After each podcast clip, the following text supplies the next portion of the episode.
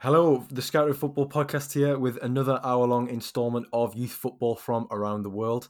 Uh, we've got lots to talk about today, including a special guest whose expertise uh, has somewhat of a Scandinavian swing to it. Um, first of all, from all of us at Scouted, uh, we hope you're all keeping safe and well from within your homes and, and wherever you're listening to us from.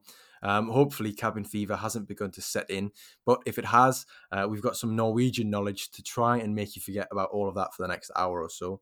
Uh, by the way of introduction, I'm Joe Donahue, podcast host and, and deep line midfielder, tying everything together, starting moves and, and asking questions. Uh, today's guest is Ben Wells, a football journalist who is the authority on Norwegian players and, and Norwegian football. Um, now, if you're not as familiar with that as you'd like, then make sure you check out uh, Ben's podcast, Reverse Nissalu, um, whose name I haven't butchered, hopefully, uh, for a range of interviews with Norwegian players, past and present, uh, as well as being pretty much kept up to date with everything going on there. Um, ben, first off, I hope you're well and, and, and welcome. Um, my first question is, is going to shape how we're going to get on, really. Uh, it is with no limitations, no restrictions. If you were going to play in any position on the pitch, where would it be and, and why? Hi, mate. Yeah, thanks for having me on. And um, yeah, not too bad with the pronunciation of the podcast there. So yeah, not too bad there. Um, in terms of position, um, I actually played goalkeeper in six aside. Um, never used to, but lack of fitness has sort of meant that I've had to sort of drop back into goal in my in my later years. But originally uh, started as a left back, and yeah, I like to think of myself as a sort of a dynamic left wing back, bombing up, bombing up and down the wings. But I think in reality, probably more of a, a defensive left back a defensive left back nowadays. Yeah, I, I, like to, to think I was sort of that modern day fullback back in the heyday, but not anymore, unfortunately. Um, you, have been covering Norwegian football for, for quite a while now. Uh, for anyone who hasn't heard of the podcast or hasn't heard of you or hasn't followed you on Twitter, um, in that time you'll have seen some big names come and go. Do you have any any in particular? Yeah, so it's been about five years actually um, covering the top two Norwegian divisions. Um, started off on Obos, which is the second tier. Um, now on Eliteserien for the last two years. Um, yeah, there's been a few big names there. We've had obviously Nicklas Bendtner has come and gone, um, as he does. Uh, I've had Nigel Reo-Coker for about a month at one of my Obosligaen teams a while ago, and uh, last year Kyle Lafferty as well. So yeah, I guess all the all the big names, all the former big names of British football there. Um, but yeah, in terms of actual talent, obviously seen Erling Haaland develop and then leave. Um, Odegaard was a bit before my time, but yeah, I still sort of saw his, his latter years at Strømsgodset. So yeah, it's been a pretty good period to be covering Norwegian football. Yeah, I was going to say. I mean, you, you probably got some quite cool stories from from the individuals who've played there. Um, the Nigel Reo-Coker one's not one that I anticipated, but Kyle Lafferty, I'm not as surprised as as you might be because he seems like he's been pretty much everywhere, hasn't he? He's been to Turkey and and whatnot. Um, just on that topic of cool stories, I mean, you've probably got a few from being enveloped in in Norwegian football during the time that you've been following it. Uh, what sort of, if if any have got an under 23 swing to it, are there any that stick out in your mind? Yeah, so the main one's obviously Erling Haaland. Um, I watched his debut at 15 years old for Bryne in the Obosligaen, and um, yeah, he was just like this tall, lanky kid, like very gangly, very strange looking on the pitch, to be honest. And he was playing left wing at that time as well. Um, and Bryne are sort of quite well renowned for developing young players. He was he was thrown in age 15. They were in a relegation scrap, um, so it was a big call from the manager at the time. But yeah, to see his debut, I mean, if you're watching his debut and that was it, you probably wouldn't think he'd get anywhere to be honest in football because he just he didn't look ready. But I then sort of, I, I kept, when I covered the Eliteserien a couple of years later, for um, I was covering Molde, and Haaland was just completely different. This you know this huge lad now. He's he had pace. He is a brilliant finisher, and yeah, I'll always remember him scoring a hat trick inside about five to ten minutes against Brann, which was sort of his coming of age in the elite series, I guess. Yeah, I can presume that he probably seemed quite uncoordinated and, and gangly and, and, and everything like that because he is quite a strange looking player as it is anyway, with just limbs and his wingspan being so huge anyway. Obviously, he is the current Norwegian player that most will be familiar with today, um, recency bias and all that. Who obviously, as you as you mentioned, began his career playing for Bryne and Molde. Um, again, you'll have to correct me on pronunciations throughout this pod. Um, you you've obviously seen him in his in his teenage years, as you, as you mentioned. But aside from sort of his his debut and also his best performances, you know, at 16 and 17, what was he what was he like week in week out before that before that Salzburg move? He just developed so fast. Um, like I said, age sort of 15, 16 in the tier below, he didn't look all that. He, like all the reports were that he was very good. His coaches were saying that you know he could make it, but it wasn't really translated on a pitch. He didn't actually score a league goal for Bryne.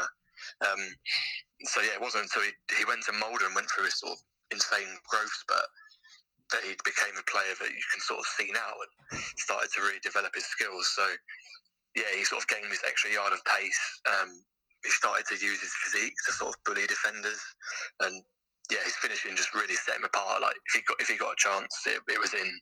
Um, so yeah, sort of watching him develop 16, 17, 18 years old, it was just a completely different player to the one who I first saw, basically.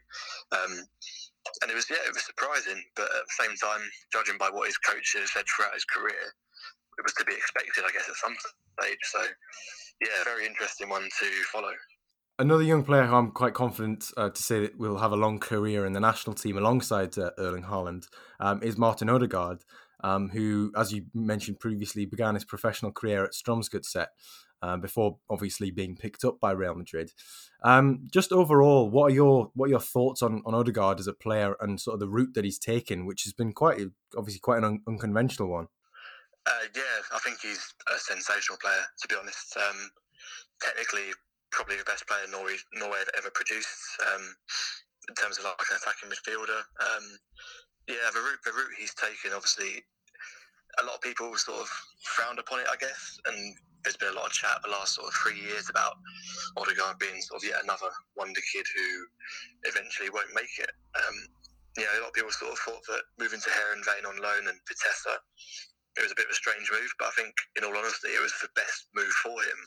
Um, I don't think moving to Madrid was a great choice at the start of his career. I think there's obviously better clubs about to develop talent. But in terms of like the loan spells he's chosen, he's, he's gone from Heerenveen, you know, to Vitesse and become player of the year there. And, and obviously now at Sociedad where he's absolutely smashing it in the league. Um, so I think it's worked out okay in the end. The route might have been a bit strange um, to some people, I guess. Um, and yeah, like I said, I, I, still think the Madrid move wasn't wasn't the best move for him at that stage. But yeah, it seems like it's benefiting him now. Um, sort of tr- having trained with those talents at Madrid. Yeah, to me, it seemed like he he stepped up from season on season, going from obviously as you mentioned, like Heerenveen and, Vane and Vitesse, and now Sociedad. He's, he seems to have sort of gone up an increment in in the caliber of players that he'll have been playing with, which I suppose is given how young he is and given how young he was when he joined Real Madrid. The, the teams that he's played for have probably been at his level or maybe a little bit below his station um, for the time that he was there. So he's he's developed and progressed at a, at a steady rate instead of going too high too fast. But in general, to have to have two key Norwegian players at, Borussia Dortmund and, and Real Madrid, um, assuming that Odegaard will start for Real next season, um, given how good he has been this year, um, I suppose that's pretty cool for a nation of Norway's population size.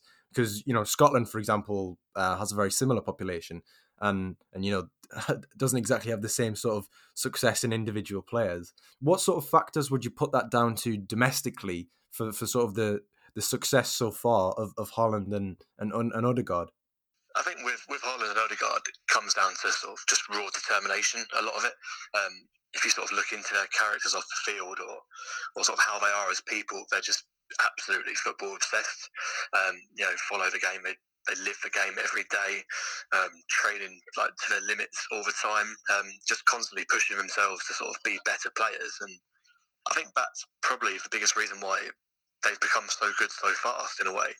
Um, there's not been anything sort of in particular that Norway have done in recent years to to sort of promote this young talent. I mean, obviously, be able to play at a top level like the Eliteserien at such an early age is a benefit to them. Um, and sort of having those league games under their belt when they're still 18, 19, or even 17 years old is obviously a huge bonus um, to get that sort of first team exposure. So I think that obviously plays a massive part. Um, but I think in general, just for sort of the mentality in Norway when it comes to football with the younger players, they're all just so determined to make it. They're all determined to just be the best they can be. And yeah, that's obviously a big factor in their development, how they well, where they end up playing.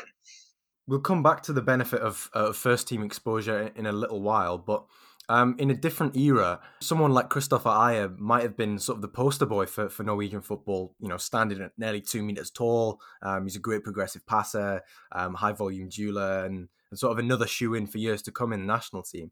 He's, of course, one of Celtic's centre backs at present, um, but playing at the best team in Scotland in one of Europe's least competitive leagues. Do, does he need to go somewhere else really to challenge himself and to, to sort of set himself apart as, as a as a really top level player? Yeah, I think he's coming to that stage now where he does need that big move um, to an extent. He's obviously, I mean, like you said, he's so good in the air, he's so good at progressing the play from defence. He's just a very strange centre back in a way, very modern centre back. Um, and that sort of comes from he used to play in attacking midfield for a start when he was a teenager in the Eliteserien. Um, yeah, he used to get a lot of goals. I think he scored double figures in one of his Eliteserien campaigns actually. Um, so yeah, not the most well, not the most, uh, not the most, not not a classic centre back, a very modern centre back. And yeah, he's obviously been doing doing well at Celtic. Uh, he tends to have his ups and downs there. I know like there's still a lot of people who aren't completely convinced about him in Scotland, but from what Ajer've seen, I think he's got a potential to become a very good centre back and sort of follow career paths other players who have been at Celtic and then moved to a Premier League, for example. I mean, obviously Van Dijk's the main example, moving to Southampton and then obviously Liverpool. Um, not saying I is going to be as good as Van Dijk, but I mean, in an ideal world, he would be. But I do think that he's at a level now where he can probably challenge to get him a starting eleven of you know a sort of bottom half Premier League table um, side at least. So yeah, it'll be interesting to see where where he ends up because I reckon in the next couple of seasons he'll definitely be on the move that is sort of the assumption that, that most people would make, and especially when players get to a certain level uh, when they play for you know Celtic and Rangers, um, you know your Alfredo Morelos's, your Odsonne Edouard, you know even sort of the, the likes of Stefan Johansson in years gone by, you know when they've got to that point, the the speculation starts to surround them that you know it's it's probably time to move to to, to a different league. Um, you know, your Moussa Dembele's. I mean, the list goes on. I could I could be here all day. Um, but just going back to going back to Ajer, what did you like about Ajer's game when he was in, in the Eliteserien, um, when he played for Start, and also what I suppose what do you like about it now that he's sort of diversified and changed and, and gone to a centre back? Yeah, he's a very sort of strange example of a centre back, like I mentioned, because of his his past, his career history. Um, when I was watching him in Norway, he was this obviously a very tall kid, very lanky, similar to Haaland when he first started. Um, but he got up and down the pitch very fast and was a mainly sort of used as like a box to box midfielder, but yeah, ended up scoring a lot of goals for Start when he was in their team. And yeah, the, the dynamism in his game and um, just the ability to sort of bully players off a ball, even when he was a young lad, was you know, it was brilliant to watch. And I think that sort of played into his development as a centre back as well now. Um, if you had told me that he would eventually become a centre back, I would have probably laughed sort of four or five years ago. But um, clearly he's got what it takes to play there. I think it was Brendan Rodgers who first started playing in there when he moved to Celtic, and yeah, because of that sort of unique skill set he's gained from playing in midfield or like an attacking midfield role previously, he's got this sort of very diverse capability to play centre back. He's got the aerial ability because of his height. He's got the strength, but he's also got the ability to run out with a ball. He's got the passing ability. So yeah, it makes him quite an interesting prospect, I think, for you know, any potential buyer in the future.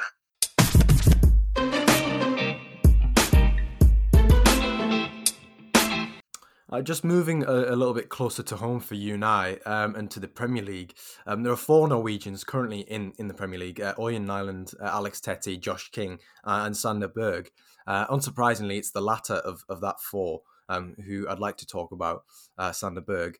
Um, it seems like he's he's taken to life at Sheffield United quite well so far, and and, and likewise the, the club have taken to him. Did you? I mean, did you foresee Berg getting sort of a, a, Premier League move? Did you think he'd settle in quite well based on sort of his demeanour or character or, or his or his previous experience? What what did you think of him?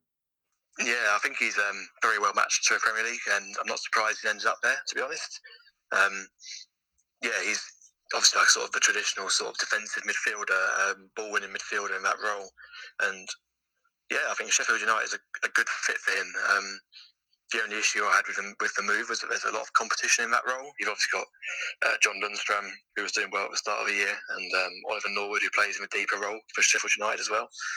So quite stiff competition for a team doing very well defensively this year. So I think it will take him a little bit of time to adapt and to sort of um, make his mark on the team. But yeah, I've got no doubt he's more than good enough for a level. I mean, think back a couple of years, he's been linked to Spurs and Sevilla constantly when he was at Genk. Um, and yeah, he was, he was another one who sort of, in a way, came out of nowhere, just sort of appeared on the scene for Vålerenga as a teenager and just immediately looked looked the real deal. Um, was bossing games from an early age, and yeah, it wasn't long before he got his big move, obviously. So yeah, it'll be interesting to see how he adapts further in the future. I think it'll probably take a little bit of time and in a way, I think this break, obviously due to the coronavirus, probably hasn't helped him because he probably needed some more some more minutes in the first team. So yeah, it'll be an interesting one to follow. Um, but I think next year, whenever well, whenever next season does eventually happen, I think that'll be the year we'll see him sort of finally grow into the role and show everyone what he's capable of yeah, it did seem as though he was just about getting up to speed at Sheffield United, you know, with a handful of Premier League games under his belt, and obviously now all of this had had, had happened. Um, I suppose he, he's not a stranger to things beyond his control stalling his progress because when he was at Genki, suffered a, a bit of a, a, bit of an injury, um, which you know probably put a stop to all that speculation of the likes of Spurs and Sevilla. You know, he's he's probably accustomed to to having you know being put on hiatus so to speak but do you think that his progress as a player has been has been stalled at all by by that injury he suffered at Genk? Or do you think that you know he, he's still only just turned 22 so he is he's still very young in footballing terms. Do you think that that injury and the move to the subsequent move to Sheffield United is possibly a blessing in disguise because you know he's probably going to play quite a lot of football in in the coming season and seasons as as you alluded to yeah, I think as you mentioned, like the injuries obviously going to stall any player that age, and he had sort of a few injury issues sort of piled up um, a year or so ago. And whilst I don't, I don't think it stalled his progression as a player, I think he's still constantly improving. I mean, he was clearly the best player in that Genk squad um, before he left to join Sheffield United. Um, I think obviously the injury did put a few clubs off signing him, and obviously that's worked to Sheffield United's benefit because I don't think two years ago, I mean, obviously they're a championship side, but at that point, but I don't think two years ago a team in Sheffield United's current position would be able to sign him because you know he was being touted as the next big thing in like the next big defensive midfielder, and when you've got teams like Spurs and Sevilla tracking you, yeah, it's going to be tough to sort of get that move to Sheffield. But um, but yeah, like you said as well, it's it's obviously works out well because he will get more minutes at Sheffield United. He will be a key player for them eventually. I've got no doubt about that. And I think the issue with any any move to a bigger side obviously would have been that he would have been eased in more. Um, he wouldn't have got those immediate first team minutes. And at this stage of his career, especially with his international career really starting to kick on now as well, he needs those first team minutes. He needs to be a key player in the team just to really progress and you know, become the player we all know he can be. Yeah, I suppose with being at Sheffield United as well, it's it's he's out of the spotlight a little bit more than than he would be at a Spurs or Sevilla. Um, I mean, we only need to look at the Tanguy Ndombele um, problem that Spurs have got at the moment, with you know the fact that he has been probably one of their best uh, defensive midfielders, you know, in terms of progressive ball carrying and progressive passing, but he's been hung out to dry by Jose Mourinho, and and everybody thinks that you know he's this lazy player when he when he isn't in actual fact. Um, so I think that's another aspect of the Sheffield United move that that will benefit Sander Berge. Um, so I, I, suppose yeah, Berg is 22, uh, Haaland is 19, unbelievably. Uh, Odegaard and, and Ajer are both 21. I mean that's a pretty decent spine for the next decade for the Norwegian national team, isn't it? I mean all of all of them aside from Odegaard have, have played regularly in in Norway's top flight as teenagers uh, before going on to pastures new. Um, is this is there something about the league in particular which makes it conducive to producing players of a high standard, or or is it more to do with, as you alluded to before, the the regular game time at a competitive level being so so valuable? Because you know we speak about that a lot on this podcast. Yeah, hundred percent. I mean, regular game time is obviously well, probably the most key factor to their development. You know, playing against, especially in Norway, players, you know, a lot of the time who will be twice their age, twice the amount of um, first team appearances. it's a baptism of fire of sorts, and it, it, it allows them to adapt to the level much faster than if they were just given a handful of minutes here and a handful of minutes there. You sort of look at like Phil Foden at Man City, who I'm sure you've covered a lot on the podcast or on Scouted Football, and yeah, he's sort of drip fed first team minutes to an extent, and you could say that's halting his development. Whereas if he was playing for a lower a lower level team constantly, then his level could improve quicker. And I think that's the case for a lot of Norwegian players. And I hate to sort of self promote my podcast already, but like we've spoken to a lot of young lads on that podcast um, who have who are just sort of breaking through in Norway um, and in the under twenty one team, and they all say the same thing. But yeah, it's the first team experience that has got them to this level. It's the determination that I sort of alluded to earlier. Um, the determination to succeed and make a career out of football. Um, obviously, a very key factor for them as well. And yeah, I've got um, a sort of theory as well that artificial turf in Norway has contributed to this golden era of talent as well. Because you think previously in Norway, obviously any any time from December until sort of March is a write off because of snow, because of ice, and all the grass pitches would be turgid. You can't train on them, and I think the introduction of artificial turf has allowed these players to train all year round now, so they can constantly be developing their game, and it's also led to a more technical player being developed in Norway than was previously. Um, Norway's obviously known previously. You know, you've got your big centre backs, your big strikers, your Tore André Flos, your John Carews, sort of players like this. But it was very rare for him to produce someone like Odegaard, who was so technically gifted. And I do think that growing up on these artificial pitches where your touch has got to be perfect, otherwise you'll lose the ball, that's contributed heavily to how these guys develop. Yeah, that's something I hadn't really considered actually, because yeah, you associate you know Norway with with those things you just mentioned. You know the Tore André Flos, the more physical, tall um, strikers and centre backs, and those who can play both. But yeah, you don't associate them. Uh, Norway as a country will produce you know Martin Odegaards, and and I suppose when you're losing four months a year to to, to the weather and not being able to play outdoors, you know that's gonna that's gonna hinder your, your collective development and and yeah, of course being able to play all year round and and on on pristine, you know, bowling green pitches, obviously, which which is the artificial turf. That's always going to help. And yeah, that's something that's quite quite an interesting point. I hadn't considered it at all. Um, I suppose just staying with Norway as a whole and, and the national team. Um, I was doing doing a little bit of research for this, and, and, and I noticed some parallels between Norway and Belgium. And, and obviously, prior to the 2014 World Cup, um, Belgium hadn't really threatened on the international stage um, since the 1980s and, and, the days of Enzo Scifo. Uh, but then all of a sudden, you know, a quarterfinals appearance at the 2014 World Cup, uh, and then a quarterfinals appearance at the 2016 Euros followed, and then obviously the the third place at, at the 2018 World Cup. Um, that can largely be attributed to sort of the, the golden generation of, of Belgian players. You know, Vertonghen, Alderweireld, Courtois, Lukaku, Mertens, De Bruyne. Um, you know, the list goes on all coming of age in, in that same period. And then I had a look at Norway, and, and, you know, you see there are sort of parallels there. Norway haven't qualified for a major tournament since Euro 2000. Um, do, you, do you perhaps see the maybe some parallels there between sort of the current squad potential in the next year or so? Yeah, yeah, I definitely agree. Um, I think Belgium was sort of blessed, obviously, with all that talent at once, and that is sort of the peak golden era of all golden eras in a way because for a country as small as Belgium to produce all those players at a similar time was well, pretty unbelievable. And I think if Norway can get anywhere near that, they'll be pretty happy. Um, and I think that, yeah, whilst this is sort of like hopefully going to be the golden era of Norwegian football, it, I don't think there will be quite as much talent produced as in Belgium. Um, like obviously you've got your your Odegaards, your Haalands, your Bergers, um, but at the back in defence, it's possibly lacking a little bit more. Um, sort of goalkeepers coming through. There's not a great deal. There's a couple of lads in the elite series who are doing well, but it's hard to tell their exact level at the moment. In terms of defenders as well, there's obviously you've got Kristoffer Ajer, who we've mentioned, uh, Leo Østigård, who we'll probably mention later in the podcast, who are very good. But aside from that, it's it's drying up a little bit of a back. Um, and I do worry that Norway could become a very top heavy team with lots of attacking talent, lots of very technically gifted attacking midfielders or wingers or strikers. but they might miss out on developing those. You know, the centre, like we mentioned before, the sort of centre backs of old in Norway.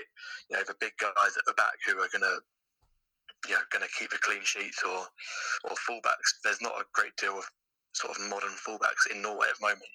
So yeah, I do I do see the parallels, and I do definitely think that Norway are going through their golden era at the moment. But it's it's one to monitor, and it's one to sort of see in the next couple of years who else is going to break through and who else is going to sort of announce themselves on the scene. Because I think there will be more in the mould of Haaland and Odegaard, but yeah, it'd be nice to see a few more defenders coming through.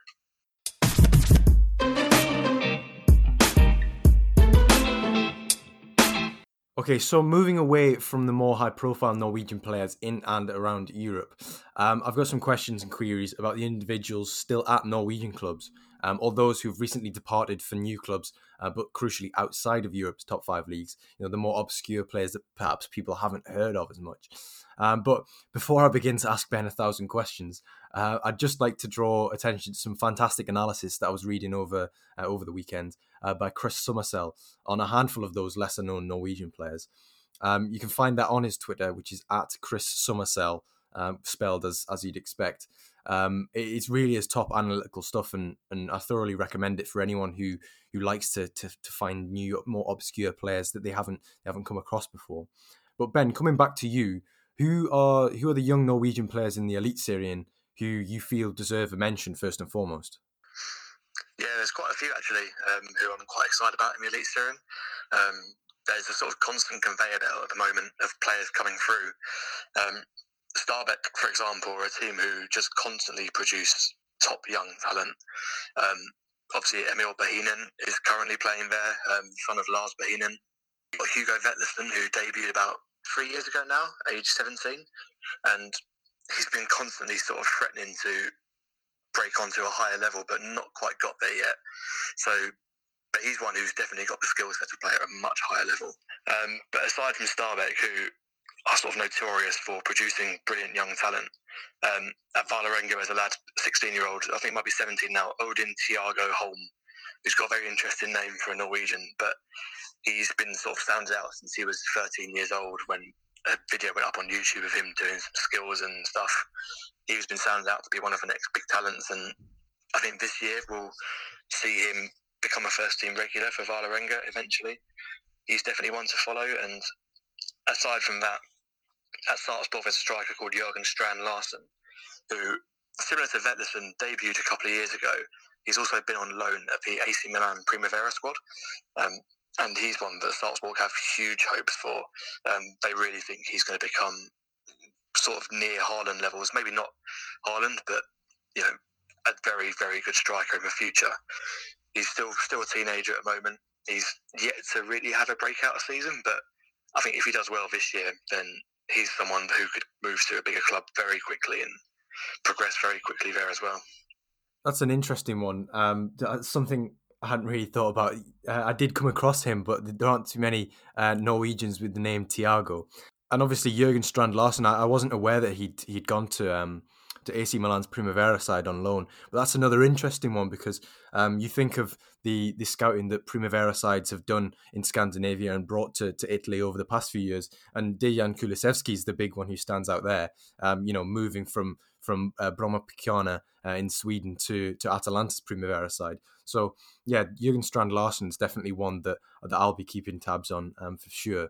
Uh, but just going back to to who you mentioned first, um, the one for me that sticks out, uh, who I've seen the most of, uh, is Emil Bohinen. Um, so, I mean, in, in, terms of who he is and what he's like as a player, um, for most people listening to this who probably won't have heard of him, um, would you be able to tell us a little bit more about him? Yeah, so I guess first of all, like it's it's interesting in Norway that a lot of these young players come from footballing families. So obviously, Erling Haaland's father, Alfie Haaland, obviously played professionally, famously for Leeds. Um, Bohinen, Emil Bohinen is the son of Lars Bohinen, who obviously used to play for uh, Nottingham Forest, amongst other teams. I know him well from his Forest era. Um, so yeah, Bohinen's he's another one coming from these footballing families. So it's obviously they're brought up with it. It's in their blood, and they're used to sort of playing football from a very young age. But but yeah, he's he's someone who until last year I never really thought would make it at a high level. To be honest, he was always in and out of a Stabæk team. His performances were pretty inconsistent, and I think that was partially because of the way Stabæk played in those days. He was sort of forced out wide in a 4-4-2, playing on the right hand side of midfield at times, and it just didn't suit his game at all.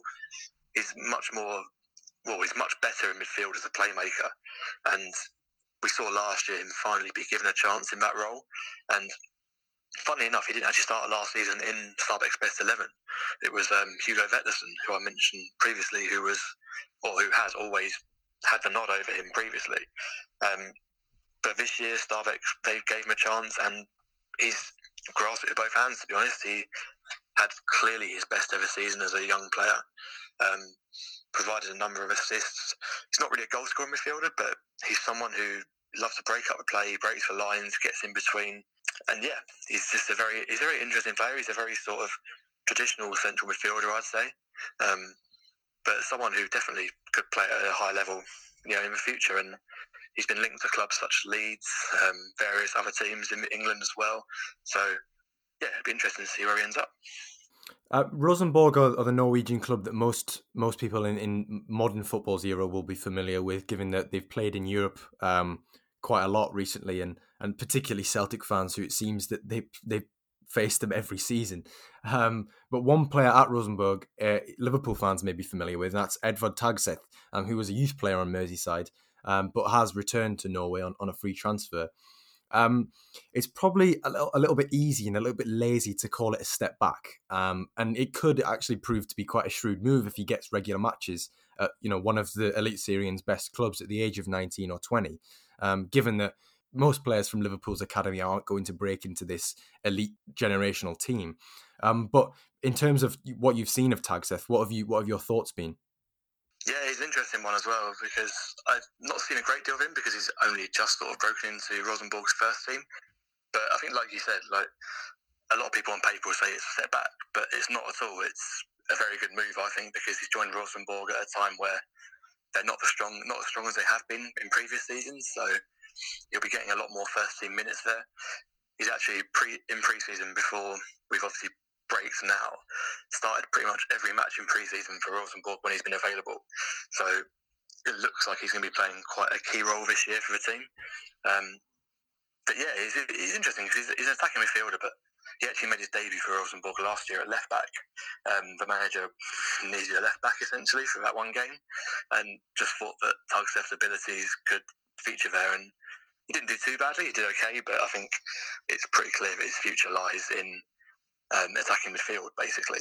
Um, but yeah, he's another one who a couple of years ago was sort of sounded out as one of Norway's elite talents, and a few people, I guess, are a bit disappointed that he maybe stepped back in inverted commas to Rosenborg. But no, I think this this move in the long term will be very good for him, and I'm pretty sure if he has a couple of couple of years in the first team there, then yeah, the big clubs come knocking sooner rather than later you look at the, the progress that the likes of Har- your Haalands and, and Ajers and, and Odegaards and, and players like that have, have made from playing in, in the Eliteserien from from a young age and, and Tagseth being, you know, still 19, 20 years old, you know, he's still got plenty of time. And as you say, coming into a Rosenborg team who aren't at their best at the moment is probably, you know, beneficial for him individually. Um, just look, looking outside of Norway, there, there are a couple of young Norwegian players worth taking note of, um, in particular in the Benelux region. Hakon Evjen is a pretty versatile character uh, who's just moved to is at Alkmaar uh, in the Netherlands um, from Bodo Glimt in January. Um, there was a lot of pronunciations in there that I've probably completely butchered, uh, but Ben, you're going to correct me on those. Um, based on last season in Norway, where I'm led to believe he was quite prolific, um, what do you think could be expected of Evjen in the Eredivisie at, in, at a higher level? yeah, not not too bad on pronunciations. I mean, mine aren't still 100%, so I'll let you off. But no, yeah, Hakon Evjen is someone who I know quite well. I mean, I know a few of the coaches at Bodo Glimt, the team he came through at, and they've been raving to me about him for so long. And yeah, it was good to see him finally last year absolutely smash it, essentially become player of the season and yeah, double figures goals. I think he registered seven or eight assists as well in the league. Um, yeah, just a really exceptional young player to be honest, and someone who I think deserves to be mentioned in the same breath as the likes of Odegaard and Haaland. I've got no doubt that he'll be in the national team in the near future, and yeah, hopefully he'll sort of make his way make his way into that AZ side pretty quickly because he's definitely an elite talent. Um, he played left wing for much of last season, and yeah, was very prolific in front of goal, um, constantly getting goal scoring positions. He's got a belter of a long range shot on him as well. But I think him going forward, I reckon his best position is like as a number ten or like playing in attacking midfield. He's got the skill set to play there. Um, very technically gifted young player, very similar to Odegaard in a lot of ways. Um, but at the same time, he's he can play as a traditional winger as well. So yeah, he's he's he's one who's going to be very exciting to follow in the future, and he's made the move that a lot of Norwegians do, going from Norway to sort of Belgium, Holland, which is a nice sort of step up level for them, and it's a platform for them to play for a couple of years before potentially moving to a bigger side. So yeah, he, he's definitely got the talent to play at a similar level to where Odegaard is now, for example, at Sociedad. So yeah, we'll see how he gets on. Yeah, AZ are a club who've got quite a quite a number of young players in, in their ranks at the moment. So you'd you'd think that Evjen would would assimilate quite well in there at, at that club. Um, but in terms of his versatility, you, I mean, you mentioned that he's probably best as a number ten, but he can also play on the wings. Um, you know, at AZ, he's obviously got Oussama Idrissi, who's only just turned 24, and and Calvin Stengs um, for competition there. So that's that's quite stiff competition um, for game time. But assuming that the likes of Idrissi and Stengs might move on, given how well they've done this season, you know, Evjen could be a regular for AZ in that role next year, or he could, you know, as you say, play in that number 10 role where he again would encounter stiff competition. Um, Kristian Thorstvedt uh, is another player I've taken a close interest in over the past few months, mainly because he was he was another Norwegian at Genk, uh, sort of a, a, revolving doors moment at the Belgian club there, with Sander Berge uh, going one way, going out, and and Thorstvedt coming in. Um, you know, he signed in January from Viking for around one and a half million euros, which I suppose for a Norwegian club is quite a quite a significant fee to receive for one player. But as, as many people might assume, he, he's just the Sander Berge replacement. Yeah, he's not. He's he's much more of a goal scoring midfielder, isn't he? Yeah, definitely. He's um, he's a very interesting player actually because he sort of started his career at centre back before progressing up the field, um, sort of opposite of Ajer in a way. But um, yeah, he's definitely more of a goal scoring midfielder. He's someone who loves to get in a box. Um, he's got a great long range shot on him as well, so he's very dangerous outside the box too. Um, he actually plays in attack for the Norway under 21 side um, quite often. And he said to me, uh, we spoke to him on a podcast previously, where he said to me that he feels comfortable in attack and he feels comfortable in midfield as well. So, yeah, again, like similar to Ajer, he's got quite a unique skill set as a midfielder. Um, so definitely not in the defensive role. Um, I was looking forward to sort of midfield at Genk Sander Berge, Kristian Thorstvedt and Mats Møller Dæhli, who's there as well, um, because that would be a perfectly balanced midfield in my view. Having Berge as the defensive midfielder, Thorstvedt as a sort of box to box, and then Møller Dæhli as the sort of the free role in attacking midfield would have been something to watch for a Norwegian football fan. But yeah, he's um he's a very interesting player again. A little bit of a late developer compared to others. Um, he was actually in the Stabæk Academy, um, who have produced so many good young talents, as I mentioned before. But didn't get his chance there because he was just a little bit behind the likes of Behin and Betterson. So moved to Viking in the Obos again, and won Player of the Year for them there, Young Player of the Year, and obviously last year in the Elite Series absolutely smashed it again and yeah, double figures goal return. So yeah, he's someone who will definitely be in and around the Genk team, I think, going forward, and hopefully he can continue his goal scoring form because I think that's such a big part of his game. So yeah, if he can take that to a higher level, then there's no no limit to where he can progress really. Uh, now I, I earmarked the, the this next one if we if we had time to cover it, but I think it, it would be doing a disservice to him and, and to sort of the, the story around him and his and what his future career might hold if we didn't mention it. Um, that's Leo Østigård at, at St. Pauli, uh, who's on loan from Brighton and Hove Albion in the Premier League, um, who you did mention earlier alongside the likes of Kristoffer Ajer as, as sort of a, a, an impressive centre back.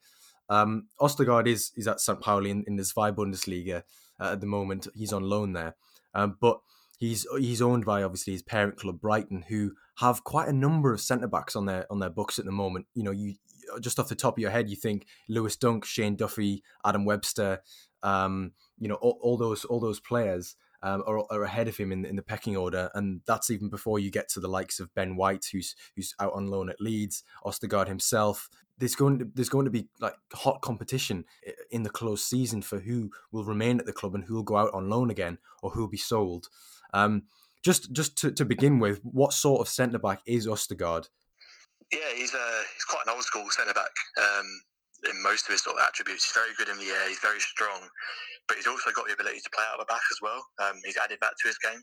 Um, yeah, when he was playing for Molde and Viking, he was he was always physically very well developed considering his age. Um, he was sort of 16, 17 when he made his debut, and yeah, that's really contributed to his game. So he's definitely more of like a, a classical centre back than Ajer, but he's also got those sort of strings to his bow as well in terms of progressing the play out and you know his passing ability is also very good.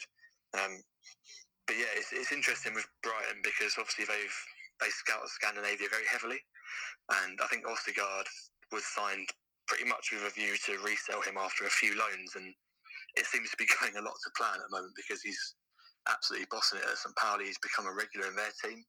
Um, and if you look at the St. Pauli squad, there's a lot of good centre backs there as well. Um, he's, com- he's competing with very experienced guys and, and already made his mark in the team. So he's a player I rate really highly. Um, he's a very big leader on the field as well. He was uh, before he moved away from Molde, he was sort of earmarked to be their captain for the season as a teenager, which would have been huge at such a massive club like Molde. So yeah, he's um he's a very interesting player and someone who I rate really highly. I think personally he's as good, if not going to be better than Ajer, to be honest. Um, I think Ajer's obviously got more experience at this age, but I think Østigård give him a few more years and he'll he'll be playing at a similar or maybe even higher level. I reckon. Well, I mean that's that's a glowing endorsement, really, because I, I feel like a lot. Well, Kristoffer Ajer's fans will will they might disagree with you on that one, but I think you know you're the authority on on Norwegian football and, and Norway's young players, so I'm not going to argue there. Um, well, I mean, when when you really get into the Eliteserien and, and the Norwegian national team, you can you can actually get talking for quite a while. Ben, I'm sure you could go on for much longer, and, and I could definitely ask a great deal more, but I think we should cut it there for so, so this episode isn't too long. Thanks very much for agreeing to speak with me on, on today's episode. Um, it's been very much appreciated having your insight and your knowledge and all those little anecdotes of the stories that you've of the players that you've spoke to on the pod you know those who you've watched when they were 16 17 18 in in the Eliteserien and who've gone on to bigger and better things um, do you have any anything that you'd like to, to push to anyone who's listening at the moment and, and any parting comments really yeah, just thanks for having me on, really. Um, pleasure to come on. Love speaking about Norwegian football, so could probably go on for days, but obviously don't want to bore your listeners with a four hour podcast. So yeah, probably best to sort of end it before I go off on one. But um, but no, yeah, just obviously we run a podcast, uh, Reverse Nisteloo on Twitter. Um, I won't spell it out, but hopefully find it off my Twitter account if you if you want to look for it. Um, yeah, we've chatted to quite a lot of Norwegian players on there. We've had Omar Elabdellaoui, who's playing for the Norwegian national team, uh, vice captain, and obviously Kristian Thorstvedt, as I mentioned previously. So yeah, if you check us out on there, I mean, we talk about young players in the Eliteserien a lot, and I'm always trying to promote the league in general because I think it's such a fun league to follow, and I think there's so much talent there. So, yeah, hopefully, a few more people will sort of start paying attention to Norwegian football now with this sort of golden era coming in. Yeah, we'll be uh, we'll be plugging the uh, the reverse Nisteloo uh, at on uh, the Scouted Football podcast uh, tweet for this episode to to make sure that you know anyone who does want to listen more can do so. Uh, the Scouted Football podcast tour of Norway is over for today, but keep an eye and an ear out for more episodes to come in the future. Uh, stay safe, stay at home. Uh, speak soon. Uh, bye bye.